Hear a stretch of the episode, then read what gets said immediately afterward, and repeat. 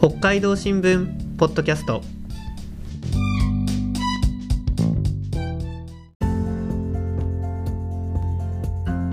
始まりました。北海道新聞ポッドキャスト。今日は灰原記者が執筆した10月29日配信の北の食トレンド。とモンティーユ北海道社長インタビューをテーマにお送りします。今回の放送は経済部の佐藤奈々子。山口まりえ灰原実が担当します。灰原さん。またお酒の話ですね。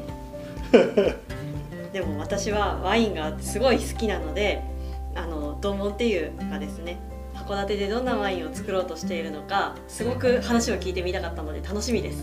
よかった。またディスられるかなと思いましたけどよかったです。えー、まあフランスブルゴーニュの老舗のドメール・ド・モンティーユがですね函館に立ち上げた現地法人ド・モンティーユ北海道がえー、10月の4日から函館産のブドウで初めてワインを作り始めています。それに合わせて、えー、ティエヌ・ド・モンティー社長にインタビューしてきました。オーガニックワインの生産でですね世界的に知られるドメーヌ・ド・モンティーですから、えー、北海道のみならずですね国内外のワイン関係者にとって注目のニュースなんですね、で北海道のお酒業界を、まあ、長く取材している記者としてですね ATN 社長の生の声を聞かんわけにはいかないだろうということでですね8月末からですね、えー、お願いしてたんですねインタビューを。江原さんインタビューされたということでそもそもエティエーヌさんが函館入りしたっていうことですけれどもどんなミッションをするためなんでしょうか、えっと、10月16日から函館に入ってるそうなんですけれども、えー、ドモンティユのですねワイン作りをあの函館でもあのやっていくためにですね、えー、ブドウの選果方法ですとかそれからワインの作り方だとかそういうところをですねあの指揮してるわけですね。函館ではどんなワイン作りをしてるんですか？まずですね、まあ、あのブドウの品種からいくとですね函館ではあのブルゴーニュ県産の赤品種ピノノワール佐藤さん大好きなピノノワールですね。よくご存知ですね でとあと白品種の白シャルドネをあの栽培してます。であのピノノワールはあのキダルでですねえー、シャルドネはステンレスタンクでですね、まあ、それぞれ発酵させるわけですねあの野生酵母ブドウについているあの野生酵母を使ってやりますで、えー、まあ、あとモンティエといえば何て言ってもやっぱ長期熟成型のワインですね。で函館のブドウはですねあのフレンチオークの樽でですねじっくり寝かせます。であのピノノワールだとまあ1年半ぐらい長いやつだと入れるんですけれども、えー、まあ普通道内のワイナリーっていうのは大体こう1年分の熟成した分の樽しか置けない作りのところがですねどうしても多いんですね。あの広いあのワイナリーを作るとやっぱお金もかかりますから。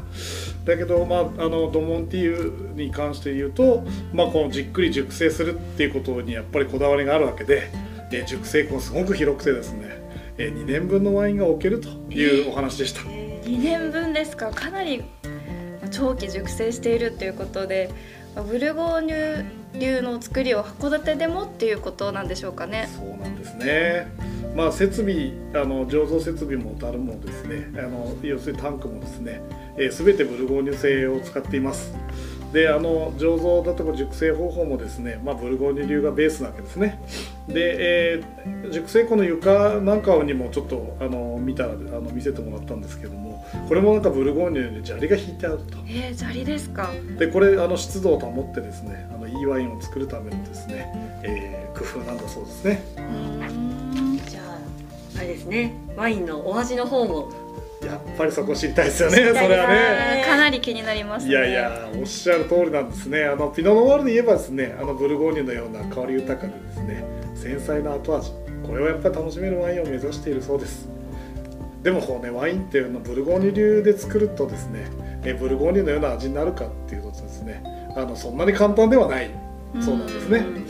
まあ函館ならではの味だとか香りそれから余韻とかっていうものがこう必ず出てくる。そうなんですねこれまあ ATN 社長のようにこう世界的に知られているようなですね、うん、えー、作り手さんでもですねこれはやっぱワインを作ってみて初めてわかるということなんですね。やっぱワインっていうのはね各目が深いんですね。まああのこれこそがあの、まあ、よく言われる言葉だと思うんですけどあのテロワールという言葉ですね、まあ、日本語で、まあ、土地の個性とかっていうとなかなかちょっとあのピンとこないですけど、こういうふうに説明すればねなんとなくこう分かってもらえるのかなという気はしますね。いや本当に完成品が今からもう楽しみでワクワクですね。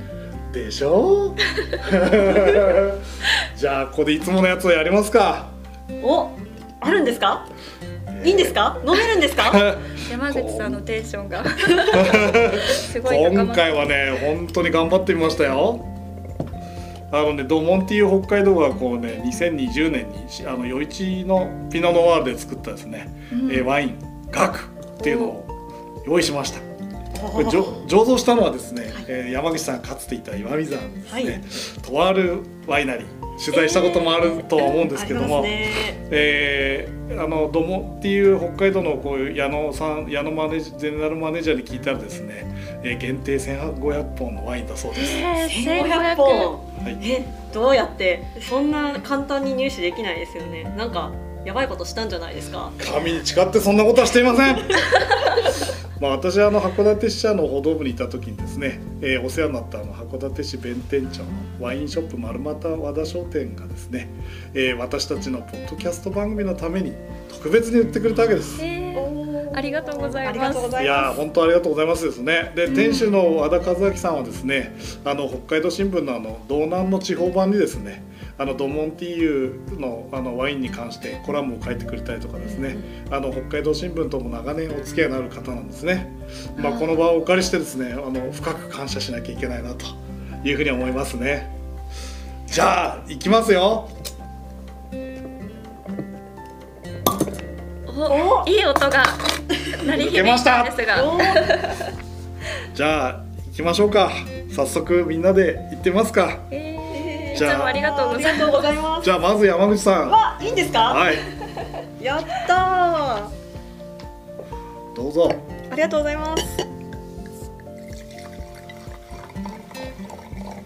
よし。はい、佐藤さん、どうぞ。ありがとうございます色が綺麗ですね。色綺麗ですね本当に色が綺麗ですね結。構薄めの色ですか？そうですね。うんピノノワールの特徴ですね。そうですね色が薄めなのはね。うんベリーベリー系の色っていう感じですごい綺麗ですじゃあ皆さんで乾杯して味わってみましょうか。じゃあ乾杯。乾杯はい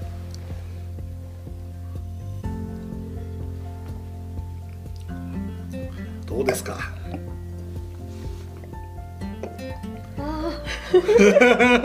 ああだよね。なんかまずもなんつうかうグラスを鼻に近づけた時の香りがもうなんか香りが華やか、うん華やかですね華やかですね。すごい香ばしくてそうですね。少しうん飲んだ後どうですか？飲んだ後。飲んだ後この余韻はどうですか？香りがフルーティーうん。なんかこう余韻がわーっときますね。そうですね。もう口の中にわーっと口の広がる。中でわーっとこう、余韻がきますね。うんはい。いや本当に素晴らしいですね。酸味も適度で。うん。飲みや。もうなんかこれスイスイ飲んでしまうとそれねもったいないワインではあるもったいないワインですすけど。うん。ちなみに私たちがこの秋この函館で作ったワインを飲めるのはいつになるんでしょうか？えーっとですね、やっぱり1年以上の熟成っていうのがね必要なワインがどうしてもありますんで、えー函館のブドウが作ったワインはですね最短で2025年の夏なもしくは秋に発売予定ということです。25年夏ということで、まあ、ちょっと先かなっていう感じはしますけれどもちなみに本数とか種類はどれぐらい販売するんでしょうか？今年秋に仕込んだものはですね8000本くらい売りたいというお話でしたで、えー函館で自社栽培したピノノワールはもちろんそれからシャルドネのワインももちろんなんですけれどもあとその余市の農家から買ったですねツバイゲルトレーベの赤ですとかケルナの白も作るそうです、ん。これまあ北海道でねどっちも長年栽培されてるブドウ、まあ北海道のワイン用ブドウのスターですからはい。どちらもですね、えまあ、これでどういうワインどういうブドウを使ってですねブルゴーニュのあの方法でですねこう醸したワインっていうのはこうどんな味になるのかっていうのこれはこれでまた楽しみだなと。楽しみですね。で今日この試したこの試させていただいた余一さんのピノノワールのワインもですね、えーわずかですけどもあの売るそうです。わずかなんですね。ところでワイナリーから素晴らしい景色が楽しめるとちょっと小耳に挟んだんですが。そうなんですね。これねぜひ行っていただきたいなと思いますねリスナーの皆さんね、えー晴れた日はですねもう眼下に広がるぶどう畑はもちろんのことですね。函館山函館湾まで一望という感じです、えー行きたい行ってみたい。本当に景色素晴らしいです。しかもですねあのワイナリーの2階にあの広いテラスを設けるそうです。今ちょっとなんかまだ建設中なんでちょっと見にくいんですけれども、テラス結構広くあるそうです。それからあとワインの有料の試飲スペースですとかそしてレストランもですよ。おレストラン。はい。レストラン。楽しみでしょ、うん楽しみです。まあね、来年の夏頃にあの基本的にはその一般の人が入れるようになるそうなんですけども、えー函館の食材ですとかですねを使うということはあの教えてくれました。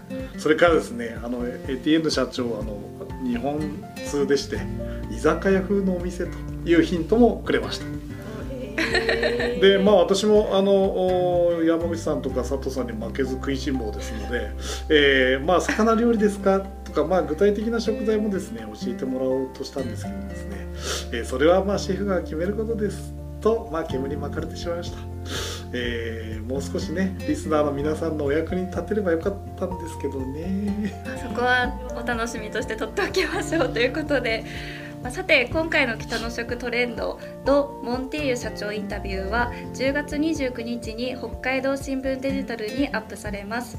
北の食トレンドで検索していただくとアクセスできます。ぜひ会員登録して読んでください。次回の北海道新聞ポッドキャストはニュースの時間です。